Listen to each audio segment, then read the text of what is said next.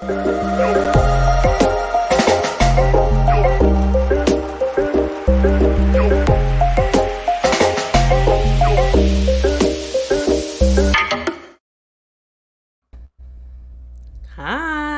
Hello. Welcome. I know. Welcome to Brave Space Live, a talk show, a talk show, a podcast, a show where we talk about anti-oppression and communal healing.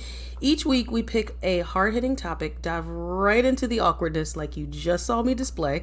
I'm Tyshell. I'm a trained social worker, educator, diversity, equity, inclusion practitioner. And I'm Mel. I'm an author, an activist, and a social ethicist. How do you get the title activist? Well, I'm gonna. I want to be an active. No, I feel like I'm an activist in You certain are an ways. so- activist for sure. Yeah. I was just I, I was just having a conversation with Mel and I was like, I'm a vigilante. I'm a little bit of a vigilante. So anyway, I want to dive into what we're talking about today. So today we're gonna talk about and I saw you talk about this on TikTok in that shirt because so it reminds me of that there. We're gonna be talking about traveling while black.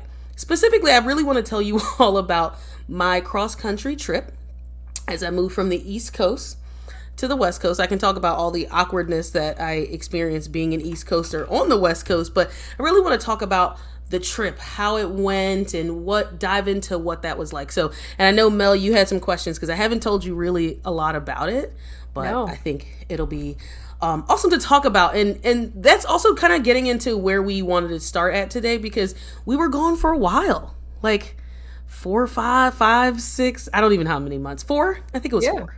That was a good long Right. stint away. So sorry for uh, uh, leaving you all hanging for so long, but we are back. Um, and that was part of the reason that it took us so long. Mel bought a house, like she's a homeowner now. I don't know how she did that in this even- economy. Yeah. and we got super lucky. Well, we live in r- rural New England, rural Maine, so it's Okay. Oh, a little bit. You know, we're up, we're, we're up there with with the mosquitoes and, and the moose and and And and Yeah. the moose. the moose. And- yeah. and I'm all the way on the West Coast now. So um, where Mel is, it's like what eight o'clock, and where I am, it's I don't even know. It's five. So Five. so we're we're coming to you from two different time zones through the the magic that is the internet. So so really wanted to talk about like the trip in general. One, it, it was Wait. really go ahead. Why you did the trip? Yes. So my husband graduated from his PhD program and we moved out here so he could start a job because the things you do for love are kind of ridiculous. I if you would have and I have this pen in my hand. Sorry, I'm a, I'm a clicker, so let me put it down.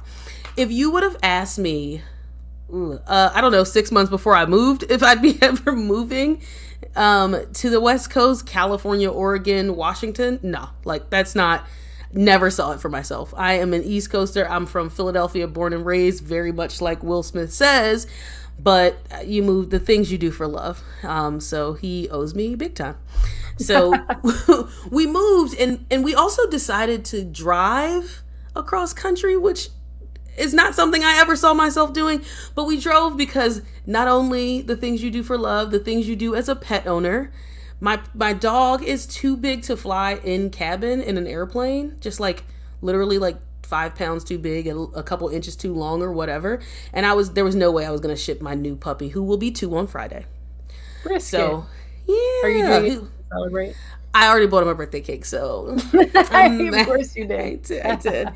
and it's here already. It's very cute. You'll see pictures. I'll post them on Brave Space and on my social media. But so we wanted to drive across. Um, so we took a while. We didn't do like the let's drive in because I think it's like 40 hours to drive from East Coast to West Coast. It's a but we took long trip. Yeah, it's a it long is. trip.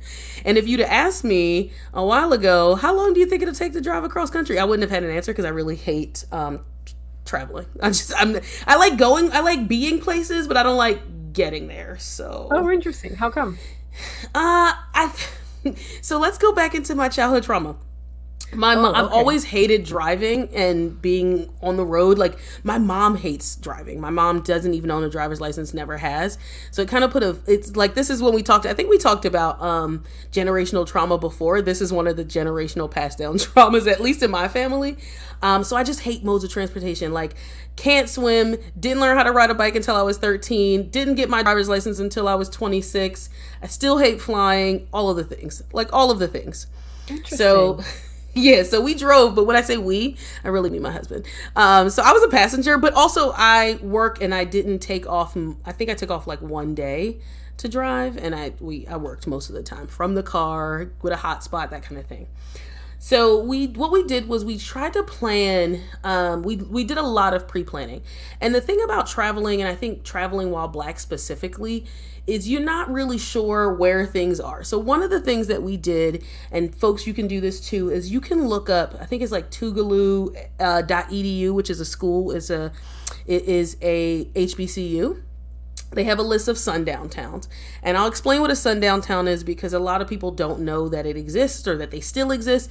So, a sundown town is a town where when black people, when years ago, but also still now, um, they would say for a black person to be safe to leave before sundown. Like you didn't want to be found in this town, in these towns across the country after sundown. During the day, it was maybe you weren't welcome, but after hours, you could be hurt, you could be harmed, you could be killed, all kinds of things.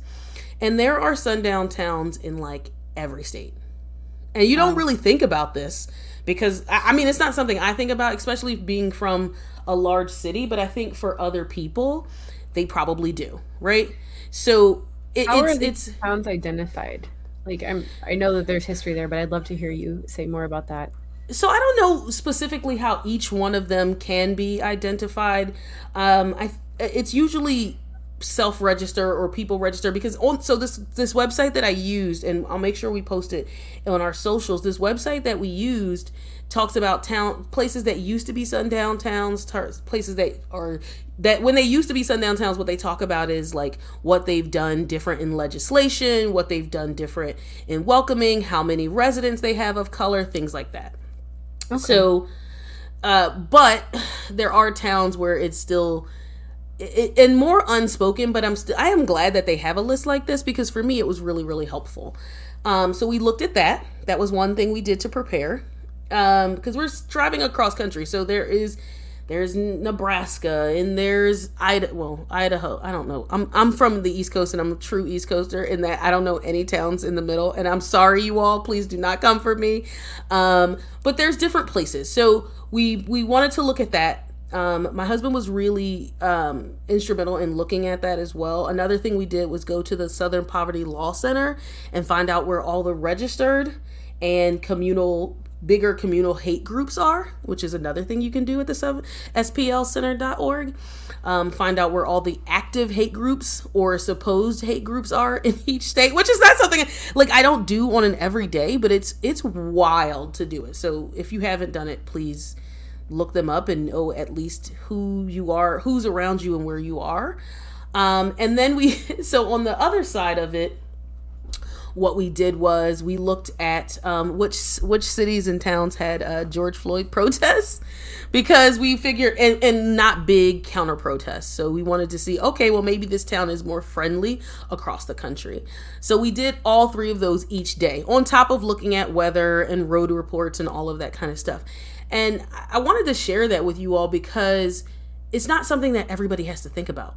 Like no, I don't know if you've traveled across country or up and down and you've had to even think about stuff like that. I have traveled across country and I didn't I didn't.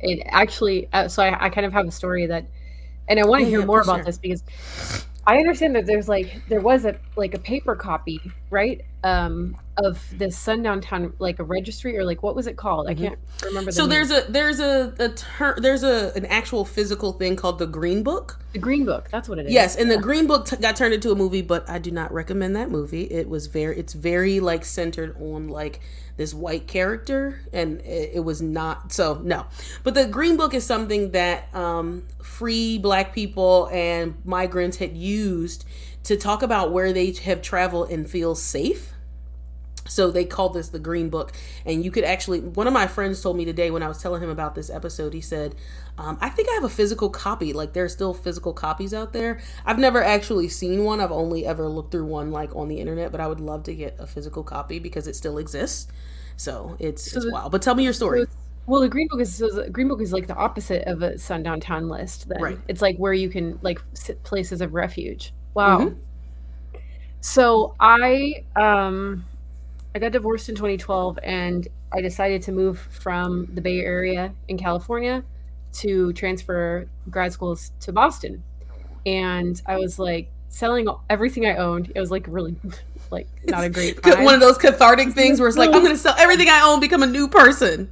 I didn't. I, I didn't eat, pray, love. This was completely out of like financial necessity. Like okay, I, I didn't. Okay. You know, I wasn't just like, oh yeah, I'm gonna become spiritually enlightened. No, it's like I have to drive across the country and I can fit whatever I can bring in my Prius, and everything else has got to go. So I threw a Prius. big. yeah, I threw a big um uh garage sale. But I have to say, on the day of my garage sale, okay, I lived in the same town at my grad school is in the same town as as the George Lucas's hometown, like as in like oh. Star Wars George Lucas. Mm-hmm, and that mm-hmm. day, I was like really sad about having to sell all my belongings. I saw George Lucas walking down the street, and he smiled at me, and I was like, "Oh my god, the force changed my whole life." the, the force is with me. The force is with me, George Lucas. Wow. I don't know. Anyway, that's really off topic. Um, so I was driving across the country, and I my sister, my younger sister, is also a musician, and our friend Tressa is a musician as well. And um, they were trying to cheer me up, so we decided to uh, create a like a little tour. Like we booked coffee shops, and we were going to play coffee shops across the country on our way from California all the way down to New Orleans, and then up to Boston, um, wow. or up to Nash, uh, Nashville, and then up to Boston. Anyway, um, sorry, this story is getting so long all to say i we talked to some friends who were from the south like various mm-hmm. like contacts like where should we go? Who should we stay with? What should we do? And we voiced at one point to a friend i can't even remember the guy's name at the point but i was like i am really nervous about driving across the south. Like i've heard so many crazy stories. Like like are we safe? You know and he goes oh yeah of course you're safe. You're white. The the words out of his mouth like you're young white women. Everyone's going to protect you. You're safe to travel across the country. Literally literally wow. not even covert just like oh yeah. Oh no you'll be safe. You're fine if you're white. Like whoa. I was like okay. So anyway yes literally the opposite experience from you i didn't have to do any research. You could just show up somewhere and expect to be protected by society because we were yeah. like perceived as innocent little white girls. Right? Yeah. Yeah. Yeah. Which is not my experience at all in like almost any time. But yeah so that yeah that is it, it is wild. I've never thought of traveling across country so it's not something i had been familiar with. My husband had done some traveling um, driving back and forth his friends they've driven somewhere. We've never i've never done that. I'm from a big city so i'm like drive across the country for why? Like that's not a thing. Um, that anybody that i knew um, and most people would just fly. So we go to the we what we did was we took a couple different states. One we ha- once we got to the closer to the west coast, we had to take certain states because we are doing this also in February. in February, I do not oh recommend oh driving God. across country in the winter time. Especially like wait, you took the northern route, right? Like we I eighty. I don't know. This is what I don't know directions at all. But like you went through like states not south like you didn't sweep down to like no we we went i think we started and we went up to like pittsburgh and then across i don't know. I don't know. We took we and we tried to also another thing we tried to do was drive only like six to eight hours because my husband was going to be doing most of the drive all of the driving. Um so we only and and then you know when you get out of a city and you're trying to cross like across a you know highway or whatever there's no lights and it's just like pitch black. So we didn't want to do that either. And we knew like we were gonna be in the car with our dog and we had to make all these stops all of that stuff so we on our one of our first, and I also had to find dog friendly hotels along the way. So that was a another thing that we just had to do all of these things. So we're looking at these different stops and we're and i'm like looking to see if there are hate groups. And we were fine most of the way. I will stop and tell you before i get to like some of the worst places.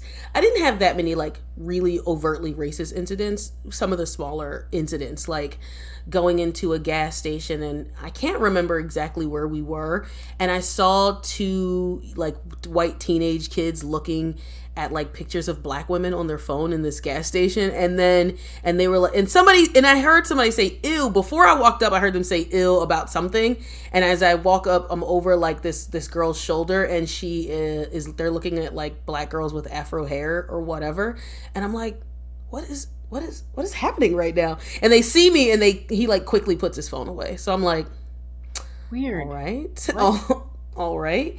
And then the next one was another get another rest stop. So we're in a rest stop and I go to the bathroom and I come out and this guy who works there um, is spraying air freshener but like there was nobody else there he went back into the the like the employee office grabbed air freshener and like sprayed it as i like behind me toward my head as i walked away and i'm like That's so you just weird. you think that i smell like it so these are kind of like the um subtle racist things that i experience and i'm just like I mean, there were, and, and I and I want to be honest and say that there, are not honest. I want to be truthful and say that there were lots of nice people that I met at rest stops. One girl, I was wearing, I, somehow it was cold, so I was wearing a sweatshirt and it had like, um, Black Girls Matter, Black Thin Girls Matter, Black Nerdy Girls Matter, and some girl at a at a rest stop because it's the only place we stopped. Um, it was like, I really like your sweatshirt, and I was, and I was like, oh, thank you. And then I realized I was wearing it, so I just walked through the store like this because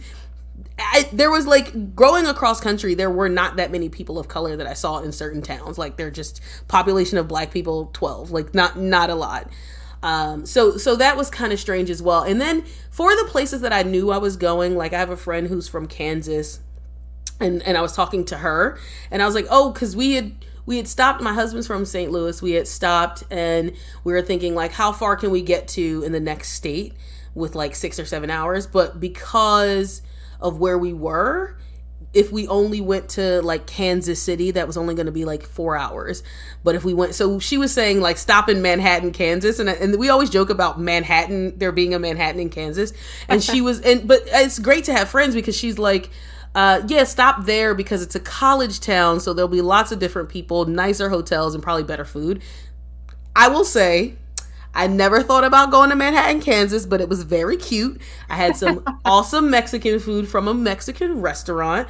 Um, it was a college town. I will say the funniest thing that I experienced there was we are it's it's a college town and they're big into college sports in in Kansas. So we go into the hotel and there there's what I would call a circle of dads so there's like a circle of, of 40, 35, maybe 40, 40 to 50 year old white guys standing in a, in a literal circle, like all of them. It's like 10 of them. Why? Why? And they're all wearing three quarter zip up jackets and oh. denim jeans, and each of them had their hands in their pocket. I think I, will have to I'll have to send, I'll have to send it to you because they were literally all standing there in the same way. And I took a picture of it and posted it on social media, called it calling it Circle of Dads.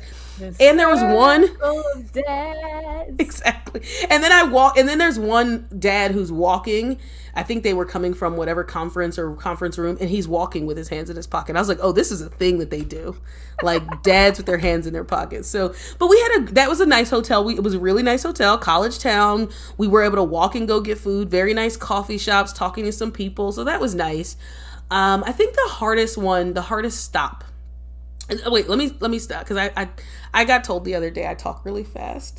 So so now I'm like self conscious. Let me slow down uh, any questions, any thoughts that you had? I wanted to make sure I pause as well, and I'll get my drink of water. Just the amount of work you had to do. The amount of work you had to do. that Like, it's it, it's it takes your time on this earth away from your other parts of your life.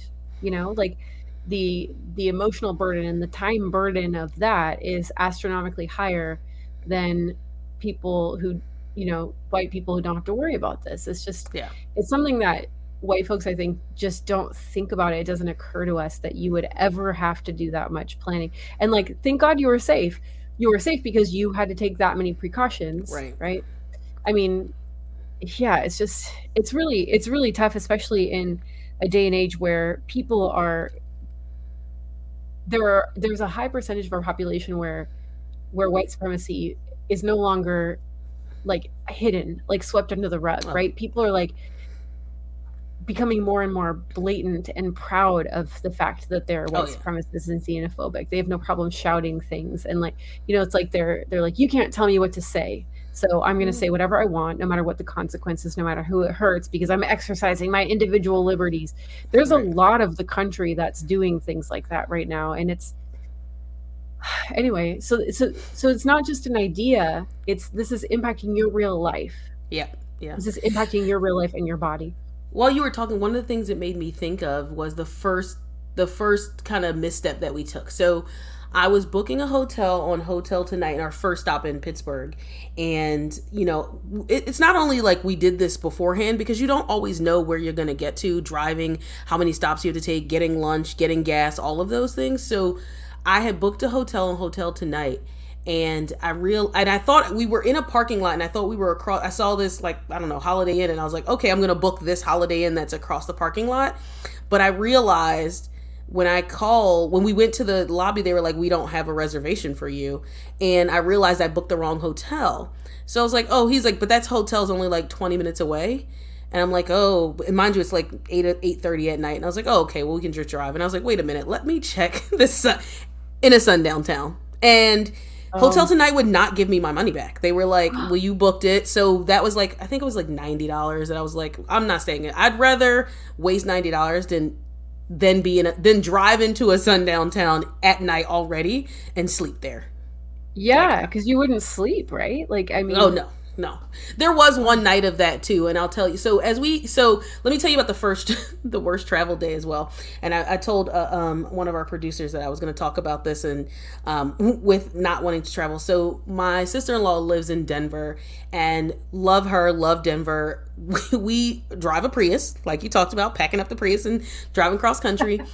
So the night we were there we all decided i think we are gonna get like sushi or something. And um, it Denver, if you know Denver weather, or you you told me you know because I didn't know.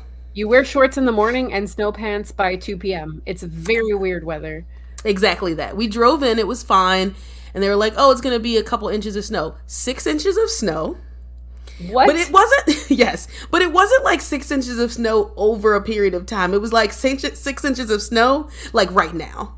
so by the time we had dinner, it was it was like Armageddon it was snowmageddon. so it's like snowing and snowing and snow. And my me and my husband were like, "Oh, we'll pay for dinner to my sister in laws for letting us and, and my brother in law for letting us stay at their house." And we're and we go out to the car and we're like shoveling snow off. And my husband's like, "I can't, I can't drive in this." Like, no, it's this, now with a Prius. Yeah. and my my brother in law is awesome as he is. They go hiking every weekend he goes, "Oh, I drive a Subaru. I'll be fine." And he literally goes to get the food, and and we're all like worried. And he comes back and he's like, "Yeah, you all wouldn't have made it. There was there we all wouldn't have made it. There's a bunch of cars on the road, but he fine in a Subaru." So I heard somebody say like a Subaru can do anything. They drove a Subaru through a flood. They called it a Scubaroo. So it's a thing. Uh, so we we leave the next the next morning, and um, if like like Mel said, if you know anything about the weather. The next morning it was 45 degrees. Like and now yeah. I know 45 is not like warm, but it's the difference of it's snowing the day before and being 45 almost 50 degrees the next day. Yeah. But then they didn't tell you exactly. But then but it then starts melting. Yes. So the yeah. melting and but no, it didn't. but wait, there's more. It's it's 40 mile an hour winds. Oh God. So it's we're rocky. driving through the through the worst, Rockies. one of the worst days of oh, my life. No. We're, we're, we're, my husband is driving in our little Prius up a mountain, down a mountain, up a mountain, down a mountain. And at some point, the snow blows so hard, you we could not, I could barely see him in the front seat. Oh like it, I was sitting, I was sitting in the back because I was on my computer. I was sitting in the back and I could barely see him in the front seat. Was there literally, in the car? Wait, what? No. There was just literally no visibility. So like we could not see anything in front of us. That's and he's wild. like, I don't want to go fast. One, we're on a mountain. Two, if I go too fast, I could hit something. Three, if I go too slow, somebody could hit us. Like, what are we doing? It was an hour of me going just just praying to all that is holy and sacred and um thinking I was gonna die in a slow in a snow globe. I'm glad Worst- you didn't in a snow globe. oh, I'm so glad you didn't. I'm glad you're okay. Wow. It was like yeah. the worst work. That was the worst travel day, and so I won't recommend driving through mountains in February. Yeah, yeah, don't no. try, don't Just, do that. Y'all don't do that. Don't don't be like me. Learn from my mistake. So I will say the worst day of like the travel portion, besides like the actual road conditions, was we went to a place called D- Dillon, Montana. And this is we are driven through Wyoming or whatever, and the first thing we see as we get off the road in Dillon, Montana, because we weren't going to make it any farther, it was getting pretty dark um, out, and we wanted to stay somewhere. And is a is a a, a, a sign that says motel the Sundowner. And I was like, the the Sundowner. That's that's that's a that's a motel. Oh, no. And I'm I immediately I'm like, oh god. So we pick a hotel, and it's a a Best Western, which I've stayed at Best Westerns that are really nice. But the thing I don't didn't like about this hotel was that every door leads to the outside. So oh, like it's not like, like a, a, driver motel. What do they call yeah, it? So yeah, yeah. So the, you you're not like in a hallway inside of a building. Your your yeah. door just leads to the outside. So we order food, and I'm just like I'm worried. There's like there's nothing in this town there's like a gas station, a couple pizza places or whatever, and this Best Western is like not very much. And like the closest town is like 30 minutes away. And I'm just like, oh man. And I was so, and the thing is, whether it's perceived danger or actual danger, it feels like danger. Yeah. So to me, the girl, the girl at the, the, the, I had booked the hotel on the phone. She was really nice. But once we got into that town, it felt very desolate. It felt very scary. There were not any people of color that we saw. I literally told my husband, like, you go check in because I don't want something to happen because you're with a black person. Like, so I had him go bring the dog and check in, and I stayed in the car. And then once we got into the hotel room, I was like, we're not leaving. But of course, we had to leave because we ordered pizza. And the Pizza Hut was like, oh, we don't we don't have a credit card machine. You got to come pick it up. But then they delivered it, and I was just like, no. Like, so when they came to deliver it, he was he was gone, and I told the pizza guy from the between like through the door, like, hey, my husband's coming back, because I look out the window and he, I'm just like, no, I'm not, I'm not, or look out the peephole, and I'm just like, I, I just don't want to be the only black person in this town and something happened. Like I just and it's not because I think every person is dangerous, but you hear too many of those stories. There are stories where a guy went camping with his friends and he got and somehow they find him hanging from a tree. And I just could not fathom that. Because here's the thing, when we read these things on social media to many many most people of color it's numbing. But when you're in a situation where that could be you you're like i don't want that. So i didn't leave the hotel room until the next morning. I was staying like i'm not doing this.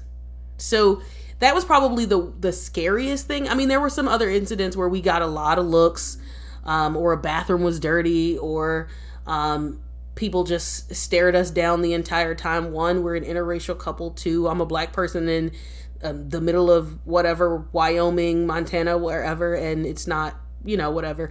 So it, it was it was very very nerve wracking and to think about. But and then you also when you go read this like list of uh, of sundown towns or former sundown. Now the list does let you like look at a sundown town. It'll tell you what steps they've taken so that it's not considered that or what. But they still list it. When you look at it, it is long. Every single state, fifty states. I think Alaska doesn't have many, but but when you look at these this list, you're like, what? What? I've been there. I've been there. And, and it wow. is freaky. So I will say, look at it. If there's any in my like local I'm, I'm, I'm, gonna look. I'm gonna tell you because it, it is yeah. it's wild. I'll look in your state and and not tell you. and, uh, oh yeah, i will look in your state, but it, it is wild and it's a historical database, so it has every one. So yeah, it's there is um man. I have a lot to think. I have a lot of things to say. All right, I'll read them to you while you're thinking. Okay. Bid Biddeford, Brewer, Fairfield, General. Ma- Magala Island, Milo, Orono, Presque Island, and Westbrook. I've been to some of those places. Wow. Yeah. Wow. Oh my god. Yeah. It's when you have like literal documented evidence for the fact that racism still is alive and well in our country. And we're talking about like covert like excuse me, overt racism, like people who seek to actively harm others, right? Like we're not just talking about like a little fringe of people hold up somewhere. This is like a prevalent and widespread problem still that exists right. to this day.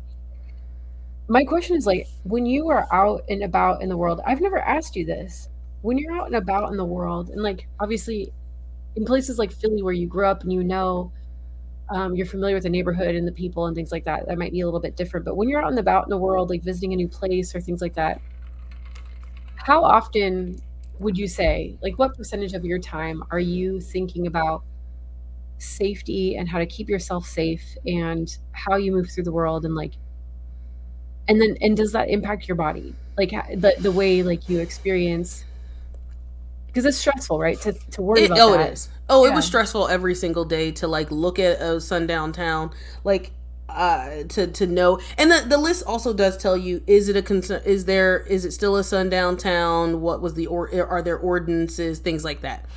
So to your question I think, and I, and I, I'm not going to speak for all people, but a lot of people, a lot of people I know, we live in a city and we don't move anywhere else, right? When you, when you, li- a lot of people live where they grew up, or they are, I'm getting out of this town. Nobody goes, not, not nobody, not many people go. um I moved from a big city and I'm gonna move to a small town. Like you don't see, there's not that many people doing that unless they have that. a lot of right. But unless they have a lot of money or they or I'm sorry, a lot of black people don't do that.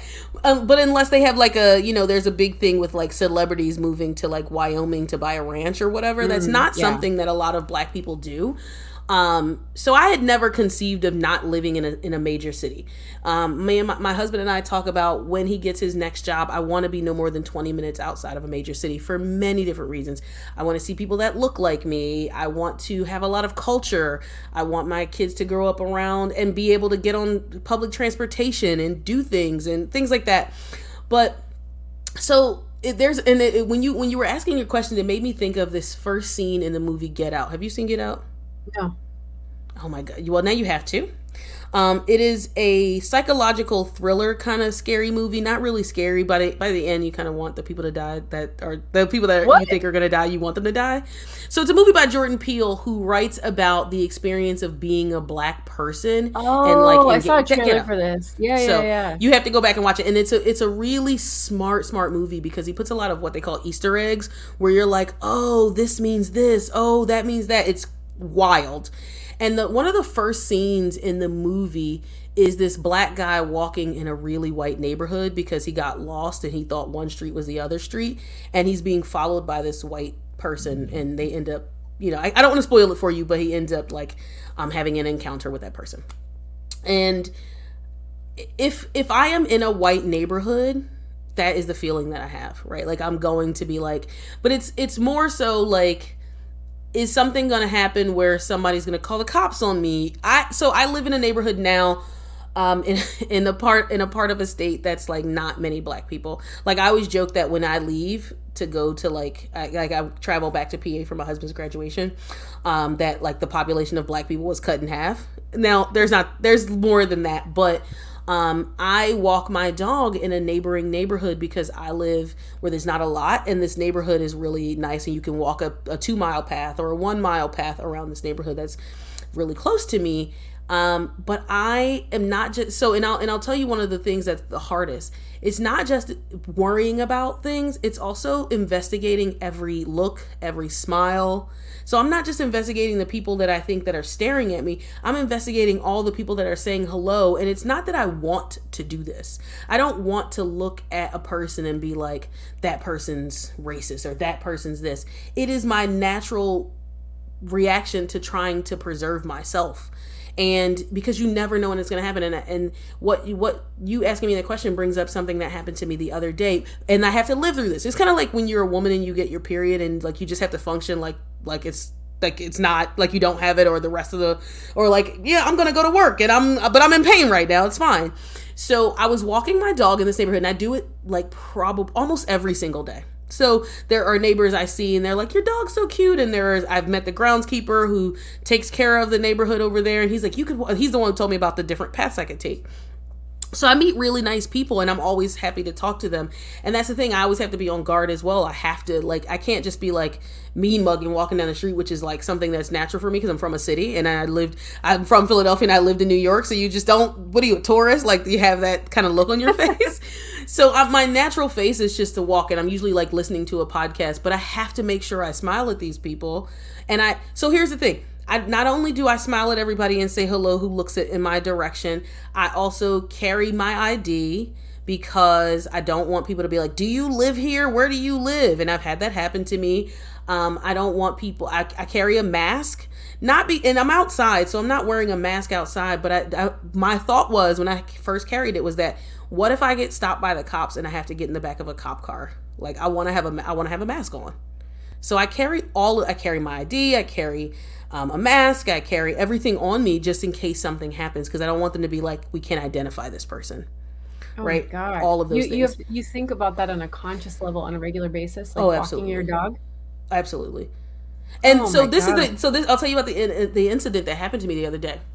So I'm walking across the street and there's no stoplights because it's like a, a, a like a community and I'm walking, and this guy and this these two old, younger white guys, probably in their mid twenties or early thirties, um, are in this like big pickup truck, quintessentially like the stereotype at, at that point.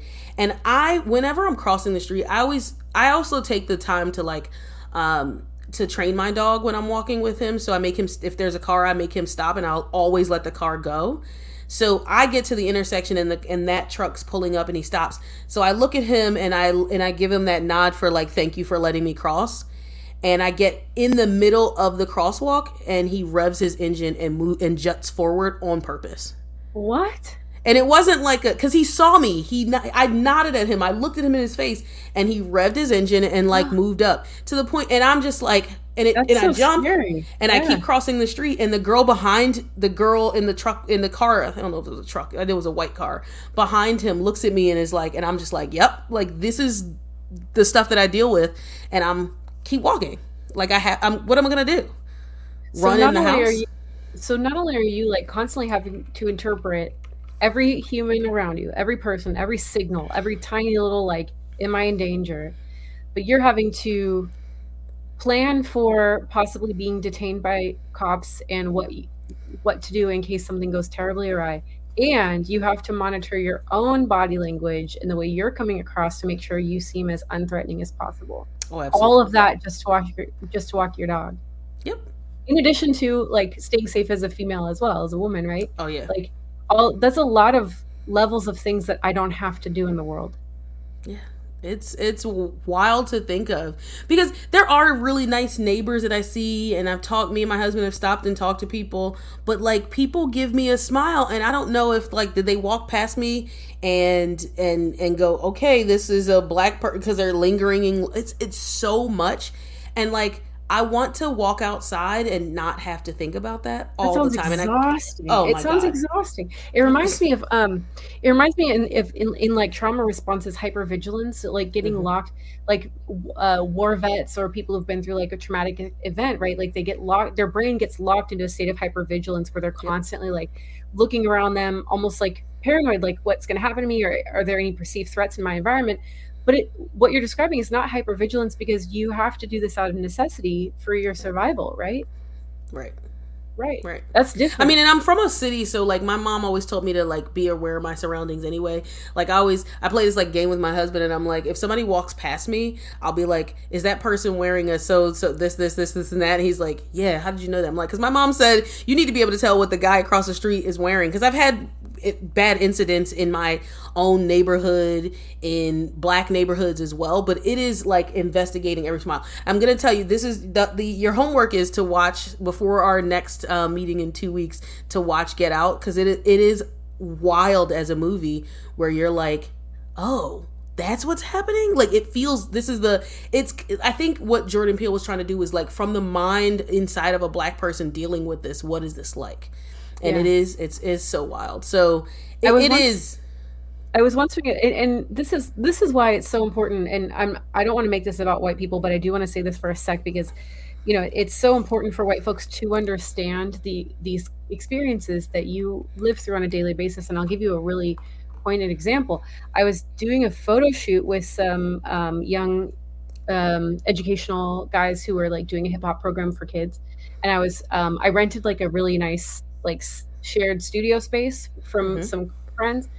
And so these, I brought these two black guys in, and we were doing like a really nice, you know, photo shoot. And I was all excited because I rented the space, and I want to like, you know, make it a good, ex- positive experience for them. They're just starting out in their careers and stuff like that. Um, while we were shooting, so there were two other people and two other white folks in the space, like working, just like work, whatever. While we were shooting, one of the young men starts getting really anxious. Like he's sweating, he's fidgeting, he's like trying to smile, but he's doing like he's like got this really fake smile on his face and he's like freaking out. And and I'm like, Are you okay? Like, what's going on? And he he was like, I'm fine, I'm fine. And so he obviously the pictures aren't turning out well because he's like he's like literally almost like to the point of having a panic attack. I thought he was just like off, and his friend was like, "It's okay, it's okay. Like y- you can get through this. Calm down." But like if I had known then, this was years ago, what I know now about racial consciousness, I would have said like, I think these other white folks in this space are making this guy uncomfortable. Like some there's some sort of vibe happening with these white people, or even if even if there is no vibe and the white people don't mean anything, this is how the situation is being perceived by this young man and he doesn't feel safe here. And why don't we just go take pictures outside? It's not a big deal. But I didn't even think about it. I didn't, my brain didn't even go there. Like I didn't even understand that that could be a possibility that he's uncomfortable in a predominantly white space. Like. You know, I, I should have been able to make an accommodation for that without like making him feel like there's something wrong with him for being that vigilant. You know, and I right. and I regret that. I wish I would have been able to like be there and show up more for him as an ally, but I didn't even like it just went straight over my head. So. I mean, it, it is a lot of like the more you know, now you would approach that situation differently. We all have those. It was mm-hmm. kind of like you know, and I have a fantastic mother-in-law, and we stayed at her house for a couple days on our trip, and we were talking about how far we were going to drive into Kansas, and I was like, "Oh, let's go to Salina. Um, that looks like a good town." And my friend was like, "Oh no, if you if you stop before that in Manhattan." Um, this is, you know, this is, she told us about the, the college town. And like I was saying, um, and my mother in law was like, no, you could drive to Salina. That's like another hour and a half and you'll be fine. And I was trying to tell her, like, uh, at the time, I don't know if it's still on there. Salina was like not one of if we don't make it to there, it's gonna be like there's like sundown town before, sundown town after. And I was trying to explain to my mother-in-law who didn't who just didn't get it at that point. Um, she was I was like, you know, we want to avoid sundown towns because trying to explain this to people, they're like, well, why? That's not like that's not a thing. And I'm like, no, no, no, no, it's a thing. And she was like, well, you're with her son, my husband, and he's she's like, and I, I think she was trying to think about like, well, he's a white guy, you'll be fine. And I was like, I don't think you understand. It's not making him safer, eh, me safer. It's making him be probably in more danger because people don't if people don't take kindly to n-word people if people don't take kindly to black people they don't take kindly to the black people to the white people who love the black people like that's not a, a thing and i and i don't think and i think at that moment i don't think she thought about that and like i don't i didn't want to have to tell her that because i don't want her to think like your son is going to be in danger for being married to me. But like yeah. that's a reality that we have to deal with. And i just think it, she was like what? And i was like yeah we have to be careful no matter where we go what we do. And and i'd like to think that you know we we'd like to you know based on how our things that are happening in our country anyway that we'll talk about um, you'd like to think that that we're in 2022 but this is the reason we have to tell we tell people all the time or i tell people when i'm doing dei work is that saying that it's 2022 doesn't mean anything to black people. Like it does it, it does not mean anything to marginalized people. When we when we say that we just have this concept that time heals all wounds and that's mm. not true. We have to be working at it so when people say I'm not racist, it's like no, but you have to be anti-racist because if you're just not racist, that means you're not doing what in people's minds often they yeah. mean I'm not doing something, but you have to be anti that, against that, pushing against it, learning more, teaching people because it's not enough because time doesn't heal all wounds. The the they say what is it? The long arc of justice, the long arc of the law bends towards justice, or whatever. The the I can't think of it straight in my mind right now. I think but, that, that was, I think that was it. Yeah, but you have to work at it. It doesn't right. do that automatically on its own. The default is not justice. Like you're right. gonna unless you work against that, you're gonna we're gonna go back to default mode. Exactly. Yeah. So yeah, that's my my tra- travel across the country uh, and, and, it's I mean it it turned out good. I will say, um, kind of going into our we were going to talk about um, what's happening this week. Do you yeah. want to get into that? Sure. Yeah. So, so, it's the end of June right now. Exactly. Very end exactly. of June.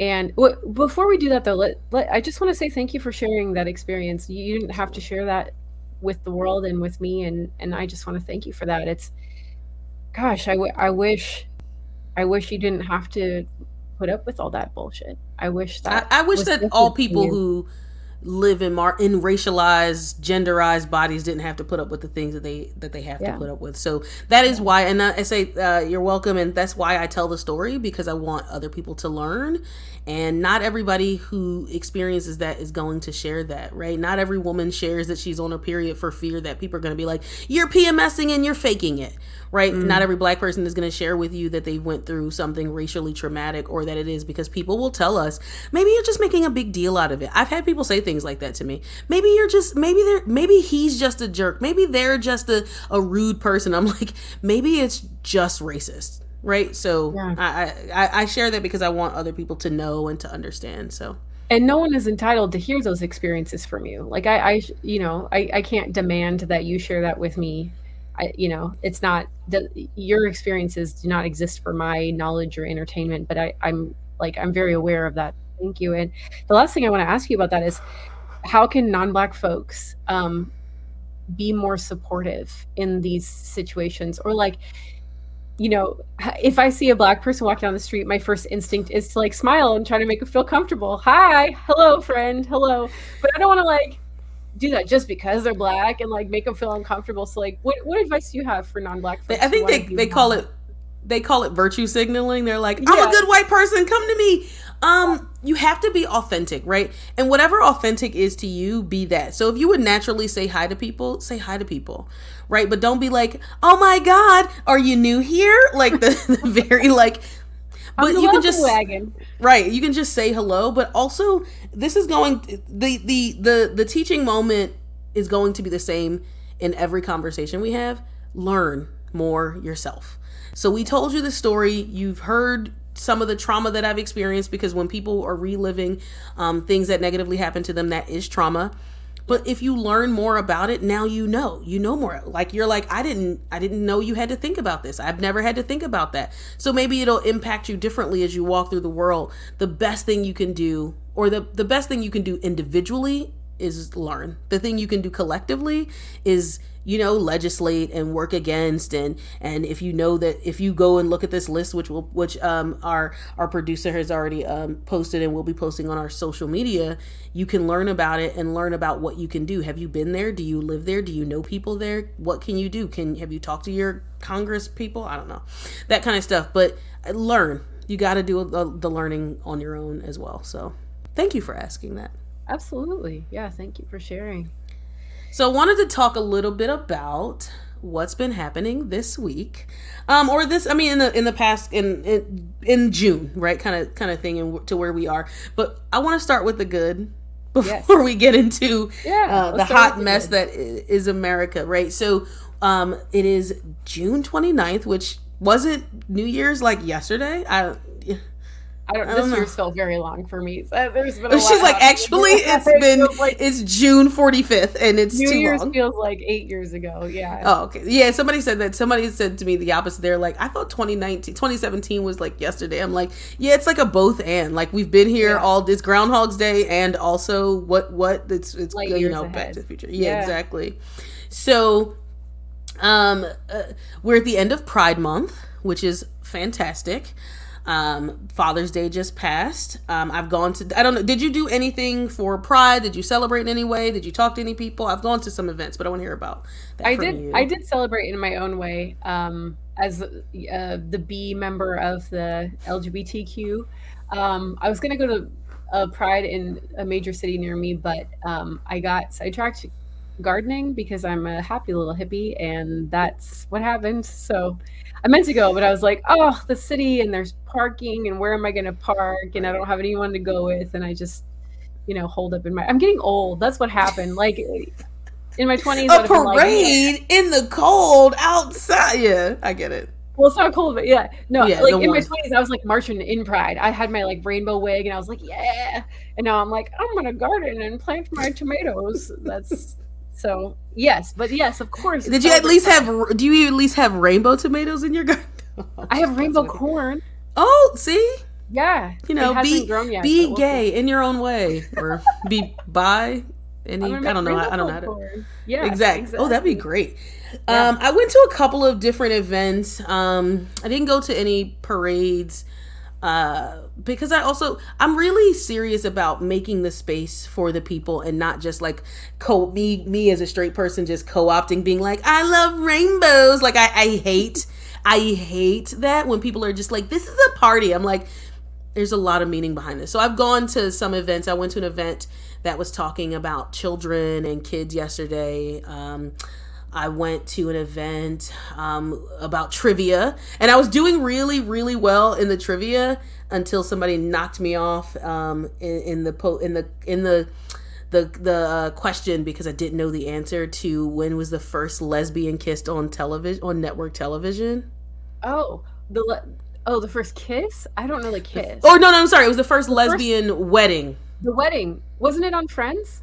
It was, and I did not know that. Yeah, Carol and Susan and Susan. That they groundbreaking. Yeah, exactly. So true. I did not, and I, the thing is, I'm a fan of Friends. I just didn't know that was the first one. Yeah. But I was doing well with like Harvey Milk and Stonewall riots and all of that. I lived in New York City. I have nice. some LGBTQ friends. I've been to Stonewall. It was amazing. Mm-hmm. I've been to Stonewall more than once. It was amazing. I've gone on tours. So and and I have a, a brother who's gay and a sister who's gay. So and friends who are gay. So I always try to to to get my knowledge and understand that without them having to educate me. Um, so and the you know trying to actually be an ally if i say i'm an ally. So um, i've gone to a few events. I haven't gone i didn't go to any parades. Um, and then we also had juneteenth this month which is june 19th yes. Oh uh, question about this. Is it is it appropriate to say happy juneteenth uh, yeah, I think it's happy. I mean, it's, a happy occasion. Yeah, you can okay, do good. a happy Juneteenth. It's not like it's not like uh you can't say like happy Yom Kippur to Jews right. because, because it's not. not. that day. You can say happy Rosh Hashanah. You can't say happy Yom yeah. Kippur. So yeah, happy Juneteenth is. I went there. Were there are if you don't know and you are looking to celebrate in your town or where you're from, you can go to like you can Google Juneteenth events in your town. Like they come up. Um, I went to a Juneteenth event in in my town, and apparently it's like the oldest in the entire state. It's been happening for 40 years. So that was cool. wild to hear. And I met literally probably every black person in the entire neighborhood, in the entire city. That's a good way it to was, do it wild. I was like, I have since I've lived here and I've lived here all what four or five months. I had not seen that many black people. Like I've seen like one delivery person, and we're like, hello. One person in the neighborhood, I'm like, hello. And I go there and I'm like, black people. there's a there's a there's a TikTok where the guy goes, if there's not no niggas, no nigger, and he's like, I don't want to do it. And I go, and it was amazing. It was great to see. And there were there were you know other people there as well. It wasn't like exclusive, but I met some DEI council members for the city. Nice. I um they hit they had um one of the I think national football teams came out, which we are not where they are the football team is located. So to see them, they had food, they had dancing. I got to do the electric slide. It was great. Nice. And I'm so I, I I met a couple black women who told me where they get their hair done, which I you know is going to be important. Um, and I met one woman and she was like, "Oh, you have to meet my friend because we call her the mayor of Blacktown. She knows where all the black things are." And I was like, "Um, thank you. I would love to meet them." So, um, hopefully, and I met a couple people who do some volunteer work. I got signed up. I got my registration to vote changed. Um, nice. so that was great. Um, and it was a it was a soror, a woman who is in like a a sigma delta? I don't want to get it wrong. Please divine nine don't come for me. But um she she has been doing it for the last 30 years like registering people to vote. And i was like oh i just moved here. She was like i got you. And i was like this is amazing. So it was a great time. Fun those, was had by all. Those local i'm so glad you had a good time. Those local networks are so freaking important. Like we want to talk about like getting involved in politics and being a citizen and being a neighbor. local politics are where it's at. Local organizations food pantries registering people to vote. That is really where the real work of politics and government and justice happens in so many ways. And it really reminds me of like what you were talking about earlier. Um not to jump back to what we are talking about too much but but the the networks of people who are like creating the green book and like communicating mm-hmm. with each other on a really local level like let's compare notes let's get together let's keep each other safe like i'm just I, the the older I get, the more I see how important those local networks are for like the health of our society. You know, like go get involved. If you're not involved in stuff in your in your neighborhood, go do it. Go volunteer. Go go do it because that's that's really like like our country isn't by default amazing. What makes us great is is our active participation right? We are only as great as we care about our country. So I'll get off my soapbox. But um, that's very just cool. put it away for a second because we'll have to bring it back out when we talk about the not so great thing. Also, yeah. Father's Day, and I will say I was called on Father's Day because it was Juneteenth fell on Father's Day this year, and it's Pride Month, so I just kept calling it Gay Black Father's Day. So to all the gay black fathers, um, it was your day. It was amazing. So I called it that. Um, but yeah, to the not so great of Roe v. Wade uh, and our country. So that's why I said just tuck your soapbox away because uh, you'll have to bring it back out to say the goes. same exact things you just said. Yeah. Yeah. Here it goes out again. I, I just. So how did you feel when you when you heard? Were you expecting it? Were you? I was yeah. expecting it because of the leak like five weeks ago. Um, really frustrated that Congress hasn't done anything to prevent or to you know legislate codify. in some mm-hmm. way codify it. Um, there, I mean, so I'm a religious scholar. I'm trained as like in in theology and I studied Christian theology for 10 years. I have a master's of divinity. So for me, I I see the the danger that's happening on a theocratic level of theocrats really conservative Christians trying to legislate their religious beliefs into law on behalf of the rest of the country and not being satisfied with pluralism. For example, pro choice is a pluralistic stance. It's not, it's really a false dichotomy. Um, right. Pro life versus pro choice it's you're either pro-life it, the, the true the true dichotomy would be pro-life versus pro-abortion. Pro-choice is just saying it's in it's neutral. It's saying whatever you decide do that and stick by your mm-hmm. convictions and live according to your convictions make decisions according to your convictions. It, it was never meant to be a liberal thing. It was meant to be a we're not going to let the government decide this. Exactly. You do what's right for you. But that's not good enough for people who are trying to push their religious ideals. And I'm not saying there's anything wrong with having a religious conviction about this, but it is wrong when we're supposed to live in a, pluralistic society where we don't res- have a, a, a, single religion that we respect, or or Congress shall establish no religion, right? Right. So for me, um, not only Roe, but in the same week, I believe two other Supreme Court cases have been eroding the separation between church and state. There was one about prayer in schools where a football mm-hmm. coach was fired for praying with his students before a game, but the Supreme Court overturned that and said that he's allowed to pray with his students before a game.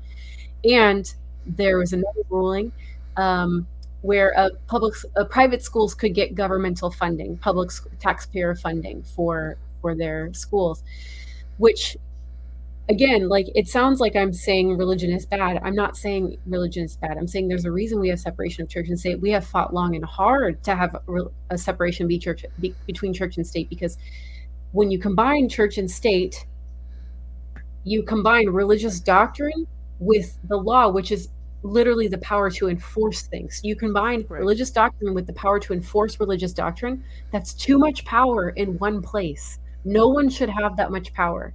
Religious communities and religious leaders function pretty well when they are actually separated from the state and they can keep the state accountable. They can act as a moral voice, an ethical voice in the best of cases. But when you combine those two powers, it's it, in history, it never works out. Never. Like people forget that Nazi Germany was a theocracy. If you read Hitler's speeches, they read like sermons. He's talking about mm-hmm. Jesus all over the place. Like being a religious person does not protect you from abusing power. So it, the separation of church and state is as much to protect the state as it is to protect religion and the church and, and, and religious communities. So when I see this happen, when I see theocracy you know, and there was a there was a candidate in Georgia. I'm I'm blanking at her name. She's a GOP candidate in Georgia. A couple months ago, she just said in a stump speech for her candidacy that she she said the words, "Don't talk to me about church and state. We are the church and we run the state." We run the state. So we're we're talking about theoc- theocracy that is not covert anymore. It's just like, oh, I wish we would, you know, get back to our values as a Christian nation. No, literally, people are saying that like yep. conservative yep. Christians should run the country on behalf of everyone and determine morality from law. Which it's I think is so dangerous. It's like it is mind-blowingly dangerous. One of the things that I think about that, that that makes me think is that like when people came to and this is you know we we're getting and I'll get into a little bit about this what it what it means for people of color and things like that and how that looks um uh, separate from a little bit of the theocracy is that religious persecution was the reason that that Americans were supposed to become or that some of the English were supposed to be coming here yeah. because they were being persecuted. So how to you turn around and then make it make it so for people here. And and that's that was one of my thought processes. On the in the in the vein of theocracy that i think is pretty wild is that we don't have we have a majority we have people who are in the majority right? But that doesn't mean they, that they should run things. Um there are there's a there's a i think it's in florida there is a synagogue that is suing their legislation because in in Jewish law you should be able to get an abortion because you value the life that is there. And you can't how can you tell someone else who doesn't have the same belief system that they have to believe what you believe? Period. Yeah, the, like i think that's a wild thought process. Yeah the talmud specifically says you need to prioritize the life of mother. You might know more about this than me married because you're married to a jewish man but yeah there there are religious persuasions. Or like me as right. a pagan i really do believe it's unethical and immoral to bring a life into the world that you can't support and don't want right? So i believe right. abortion is an ethical choice. According to my religious and spiritual beliefs and also we i mean to talk about the intersectionality of this too black churches are not the ones who are calling for theocracy. This is specifically right. a white christian nationalist problem. Right. So you, eh, we can't just look at race we can't just look at religion you know we can't just look at these like separate demographics but to bring those things together and say like this is specifically conservative white christians trying to do this trying to roll back our our freedom of conscience and it's not okay. And and eroding privacy in the process. Right. It's not so okay. it's interesting. So I, somebody asked me i think the day after um, it came down and what what i thought and i was like I don't feel any different, but maybe it's because I don't feel the urgency for myself. But, and I live in a state where it's still legal. But one of the the I had I told someone that I knew the same thing I did the, after Trump was elected.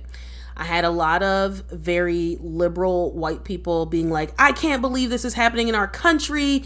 And I remember specifically talking to one of my students when I was I was working at a college when um, Trump was elected, and I said, the day you are waking up the next day after this, and now you feel how black people feel. Have feet we feel all of the time. And this is what you mm. talked about that about that hyper vigilance, that constantly being on guard. Like this feels familiar because we've never felt like we had full rights. Now there are a few Clarence Thomases in the world, but um, for the most part, it feels like, oh, you're trying to take my rights away. We've been saying this all along. So I said to um, a white woman, I feel like I did after Trump was elected. I feel like this is something that I've lived with my whole life because people will criminalize you. Right there is a mother who um, who was jailed for sending her children to school in a dis- in a different district because that district had better schools. That's right. right? I remember that so case. It's, yeah, and it was long. Like I think they gave her like twenty years or something like that. Oh my god. Um, or no, I think it was six years, and they gave a woman twenty years for a black woman twenty years for um, shooting a gun in the air to alert herself, uh, alert alert her her tra- human trafficker.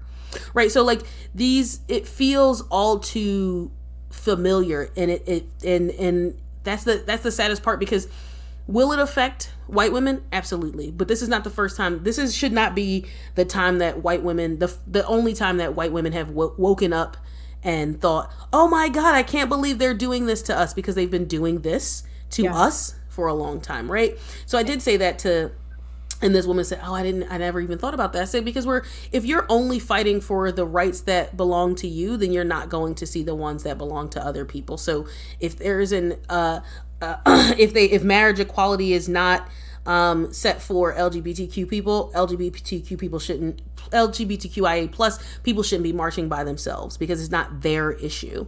So that was one of the feelings that I've had and then and and I think the other the other portion is kind of what you talked about the end this whole white supremacist it's not so when we someone said someone else I, I heard was talking to um that I had a difference of thought process with was um uh, they're not overturning it. They're turning it back to states and state to have for states to have the power for states to have the rights. Okay yeah okay. You can pretend like you care about that issue like not you but the person who's speaking. I know i know i've heard conservatives say this too like oh but right. you know we just we need more states rights. Here's the thing there are like a dozen states enacting trigger laws right now mm-hmm. that criminalize abortions. Who bears the brunt of criminalization in this country people of color right? You just said mm-hmm. they get much longer sentences okay? Yep. and in these almost all of these states that are enacting trigger laws abortion is now a felony. What happens when you get convicted of a felony? Not only do you go to jail and if you're a person of color you go to jail way longer but what happens? You can't vote. You can't vote. So this is voter disenfranchisement of women in particular Right. And then to even think to even go further on that, when we think about to from a historical view, when we talk about states' rights, it just takes you back to constitutional states' rights, right? In Clarence Thomas's uh, um, letter, he said uh, it's not it's not in the Constitution. Well, neither were women, and neither were people of color. No. So we when we when they were people. Right. So when the Civil War was fought over states' rights, it was states' rights to be to to have slavery. Right? right. So if we're now giving the power back to the states and we're talking about states' rights, it, it's a it's a lineage that goes straight to that. So when we think about this, this is a doc a document, and and I heard a, I had a a classmate one time say. um the constitution don't even slap like that and i was like i laughed so hard because i was like it doesn't it was a document written by people who owned slaves who you know had thoughts about what they wanted for themselves. So when they were talking about freedom they weren't talking about women. Nope. and they weren't talking about people of color. So how do we reconcile what that looks like? You know what else is not in the in in the constitution? The right for black people to vote. Um the yeah. the the um interracial marriage even though that's the one thing clarence thomas didn't talk about because he is in one. But but the, i actually just saw a thing about uh, that his um he was in an interview about his wife years ago and in the interview his his wife's uncle said we liked him so much we forgot he was black. And i was like great. Yeah great. That's nice. so it's what just it's just a wild thought process to think about what that means and trying to criminalize people who will cross state lines and yeah. and and having to make escape plans and talking about eh, going camping and and all of these different things it's just and there are other states passing sanctuary laws, like I think it's Connecticut or Rhode Island, saying like yeah. if if women flee here to get an abortion and can't return home because they're going to be prosecuted, we will take them in, no questions asked, and we Canada will and California too. We won't extradite them. Right. right. Like what a time we live in. This is just crazy. Like And we are always one of the things I always think about, sorry to cut you off, is we always talk about this from what other countries are doing and how they're treating their people and America's like this big, you know, come in and save you kind of person. And it's happening here. Like other countries are literally. I've watched this video of this man in Ireland talking about how bad uh, America is and how we should make it so that people can uh, flee America and take up sanctuary. There is a there oh is God. a yeah there is a wow. um a, a, movement of people of color moving out uh, to more tropical places like uh, Mexico City and places like that to and and returning home to to um, Africa to just like not have to deal with what's here. So it's it's a wild thought. Um, because the, and then and then the thing I wanted to, to bring us home on talking about it, and not just that it affects all people, all women, all people, is the people who are, and this is this is something I tell everybody when I'm doing facilitation, is that um, look at the groups that you belong to. The darkest and the poorest people are always going to be the first affected. And that doesn't matter whether we're talking about education, climate change, and now um, abortion, right? There are women, and, and I was watching this because, uh, you, you know, I'm a student of, of TikTok University. Uh, but not like just dances, but like actual TikTok, the kind of the old lady TikTok where I'm making food or watching educational videos and this one person talked about how they this was before this is after the leak before the um, the decision um, recently um, they worked at a, an abortion clinic a man. And they would always have to get there at like 7 because their first appointment was at 7.30 and one day he was out partying until like 3 a.m and he was like if i drive home it's going to take me 45 minutes to drive home and then drive back and it what he wasn't drunk. He was just like i'm tired. He's like so i'm just gonna go to the parking lot and sleep in the parking lot of work because i'm gonna have to be there leave my house and be there at seven o'clock anyway. So he got woken up in the parking lot because he saw cars pulling in at around six. And he was like what's happening? And it was a bunch of black cars. And he goes in and the doctor rushes him out and is like you can't be here. And what he realized he ended up getting fired but what he realized was that there were a bunch of rich white women coming before the clinic opened to get their abortions. Of course they were. Of course they were. And they have they're, they're hiring cars, I assume, if they're like right because it's not traceable to them. They're not in their car. Absolutely. If you have money, you get these freedoms in our country. Right. If you don't have money, you're tough cookies. Right. Yeah, and it's I one aspect. Okay. And, go we, ahead. We should do a whole episode on this because I have. So I have a question. We had a different listener question, but I have. I have a. I want to put okay. this one in instead. Okay, so I recently had a conservative um, white person ask me, like, well, I oppose abortion because it like Planned Parenthood like targets black women and people black of color, eu- eugenics. You, in the whole eugenics argument, because like, mm-hmm. who is the person who founded Planned Parenthood was a eugenicist. That's true. Right. That is true. Right. So, do you I mean, it, but it's also like, okay, if plan if abortions are most accessed by like poor women because poor women can't afford to support more children or children, right? And women of color happen to be lower income, then it just kind of stands to reason that Planned Parenthood is often going to be in neighborhoods of color because that's because of generational wealth imbalances. That's where low income people live who also happen to be like not magically, but who are also people of color. So, I mean, can you really, do you think you can really make the argument that Planned Parenthood like targets women of color? I mean, there are things, there are many things that started from origins that were not so great that were tainted that people utilize, right? I've been to a Planned Parenthood. The first time I got STD testing in my life was at a Planned Parenthood, mostly because I didn't want to tell my mom I was I was sexually active. So it's not like that's the the bulk of what Planned Parenthood does. They oh, do yeah, a like lot of care. Six percent of them, yeah, absolutely. Right. So uh, can it be that um, it started from poor um, places? Yes, but here's the thing I think I hear less about Planned Parenthood and more about, and we'll talk. And I, I know a place where you said we should do a whole episode. We'll be talking about adoption um, soon with one uh, with a friend of mine um, as well, who has been through the adoption process on both sides, him being adopted and his children being adopted as well. Is that you will find places outside of abortion clinics, outside of Planned Parenthood, saying we can adopt your baby.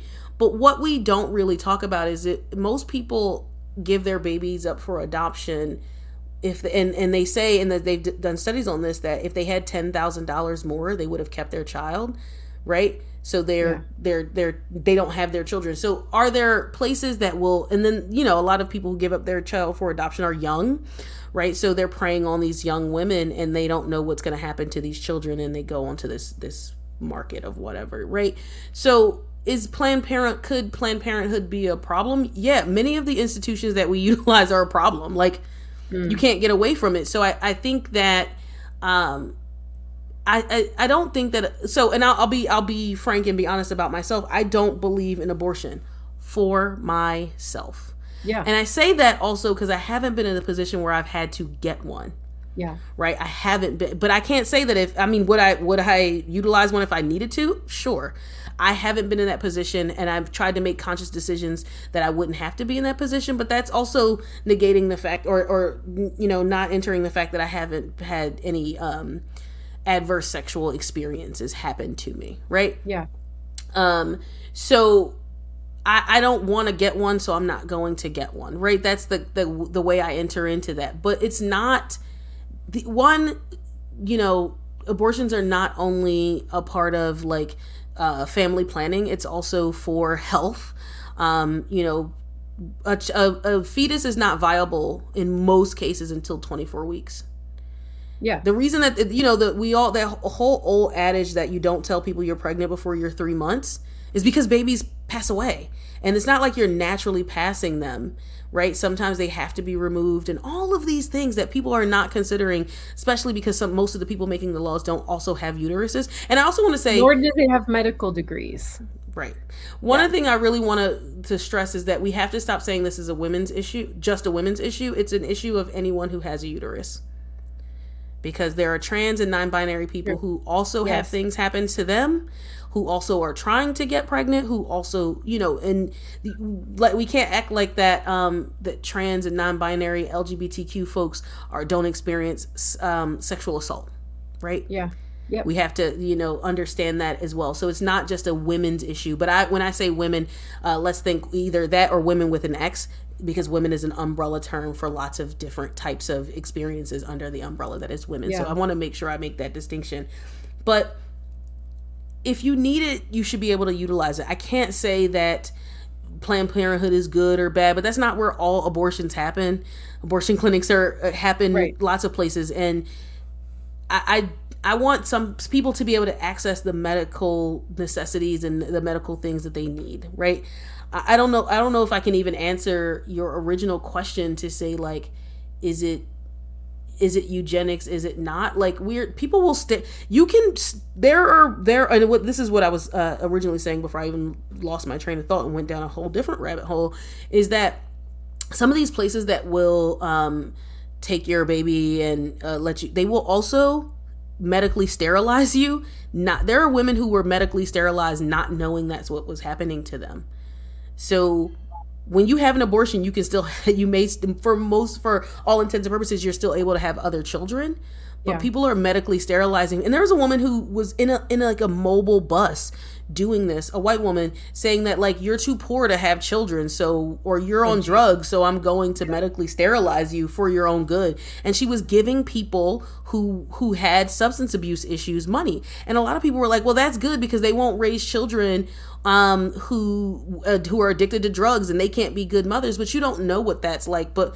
you know or women who there are white women who can go to people should be able to go to rehab if they if that's something. There are people who who end up in, in very bad places and overdoses because of their um their substance abuse issues and their substance abuse disorders but not everyone. And yeah. to to take that choice away from someone is is wild. So it's not as if planned parenthood is out here being like we're going to sterilize you. I haven't had that happen or heard of that happening in this day and age but yeah, so we, should we know the history? Absolutely. Yeah. um, but should people be able to utilize the things that they need? But to but to your point like the question itself is kind of misleading because it it, it the way this person asked the question was like as if planned parenthood was all they're doing is providing abortions literally like 96% of their services right. are like mammograms and pap smears and all like the women's care like healthcare that women need especially women who can't afford health insurance in this great country of ours so so yeah I, I think the answer to that question too and i think I'm, I'm agreeing with like what you're saying like yeah problematic past but also there's a lot of good that that organization has done but also if you don't want to take advantage of that organization don't go there there are other you know ways to i mean anyway. planned parenthood is not the only place that you can get an abortion I, right. I actually traveled to an abortion clinic with a friend of mine and i was i didn't necessarily agree with the choice that they were making but it wasn't my choice and that all they needed was my support yeah. right most and also we also have to and i want to say this as a as a as a last thing to the the abortion conversation. Most of the people that get abortions already have children so you're taking away people's mothers right? Um because are you going to criminalize and then put in jail? Because we're trying to create another cycle of white supremacy and and poverty. You're going to take away this these people's mother if they decide to get an abortion even though they already have children and then what are we doing with those children? Putting them in a system that doesn't care for them yeah. Like it's it's a wild thing. And also my most clever but i told you i'm a, a, student of tiktok university. One of the things that one of the most clever ones that i've heard of is that like people say that uh, a fetus is a child I'm not disagreeing or agreeing with you, but then I should be able to claim them on my taxes before they're born. I should be able to get child support before they're born. Yeah. Um, because there are doctrines and there are, uh, I think there's a religious um, belief in, I, I, think it's Judaism, but I could be wrong. So please correct me in the comments, folks, if you know differently. You are not alive after your last breath, so you can't be alive before your first breath. Mm-hmm. Um, and and you people can argue amongst themselves. Um, I, I I want people to be able to, although I don't want people to have to get abortions, or though although I don't want an abortion, I want people to be able to utilize the services that they that they need. And the one thing I wanted to say about on the theocracy debate of it all, your religion is supposed to lead how you or is supposed to lead how you live life. Yeah. So when you say I can't when you say we can't do that because of my religion. You should be saying that I can't do that because of my religion. I can't do it. Not, Not you we can't, can't do, it. do, it. Yeah. Because yeah. to the point of as you said about the Supreme Court for the for the for the coach that was praying with his team, is it a bad thing? No. But are we going to let a Muslim, a pagan, a Jew, all a of Satanist, these people, right, a Satanist also pray? Yeah, which is like, yeah, you have to if you're going to open the floodgates. Yes, you have to let. It's the same thing that happened with with uh the the people on the plane that were singing a Christian hymn or something and it's like is it bad no but if a muslim got up on a plane and wanted to sing a prayer in arabic would you would we feel the same way so right. we're it's this it's this supremacist ideology that certain people have the rights to do things and other people don't yep. and it, it's it's a it's it or the prayer in school. I stopped doing the pledges uh, pledge of allegiance in second grade because I just thought it was a wild thing to do. Like, why am I pledging allegiance to a flag? Like, you I, are a vigilante. Mom, Look at that since ch- childhood.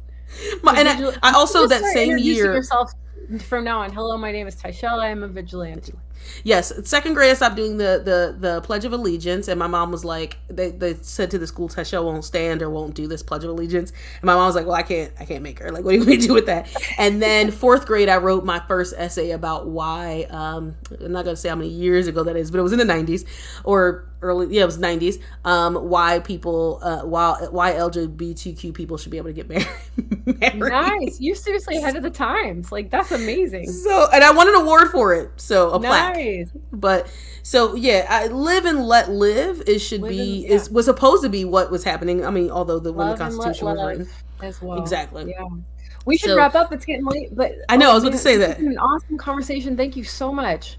Thank you. We got an, an, amazing lineup for the next season, season two. We've got nine more episodes of this season planned out, and each of the episodes have been produced, and the, the topic has been chosen by us along with our producers. So our producers exactly. are, are really actively involved in the show as well. You'll get to meet them all at the end of the season. Um, but yeah, this is a this is a grassroots show. We are not paid to do this work. We're doing it because we're passionate about yeah. the work and and we're excited that you all are joining us. So what do they say on YouTube? Like, share, and subscribe. We'll say like, that. Like, share, and subscribe. And find us wherever you listen to your podcast. I do want to say um, thank you so much. We'll be back. Uh, we are moved to last season. We did every week, and that was hard and, sus- and not sustainable. So we'll be doing it every two weeks. So you'll see us here in two weeks. You can go to bravespacelive.com and all of our social medias and find our show schedule, what we'll be talking about, who our guests may be a week before, a couple days before. You'll find that out. Um, and if you want to be a guest, if you also if you have questions send them to us on Facebook, on Instagram, on TikTok, I, every place. Um, send us your questions. I'm, I'm trying to convince Mel to do a, a mailbag episode. Um, so uh, you may see that this season, or definitely at the top of next season if we don't get to it this season. Yeah. Uh, because we want to hear your questions. We want to talk about what you, we want to be able to answer things you want to. Because with an author and a social ethicist, as we always say, yeah. And an educator and a DEI practitioner, like, why not ask us questions? So, absolutely. Uh, we look forward to it. We look forward to connecting with you all again in two weeks. In two weeks. We'll see you soon. Have a great day. Bye, y'all.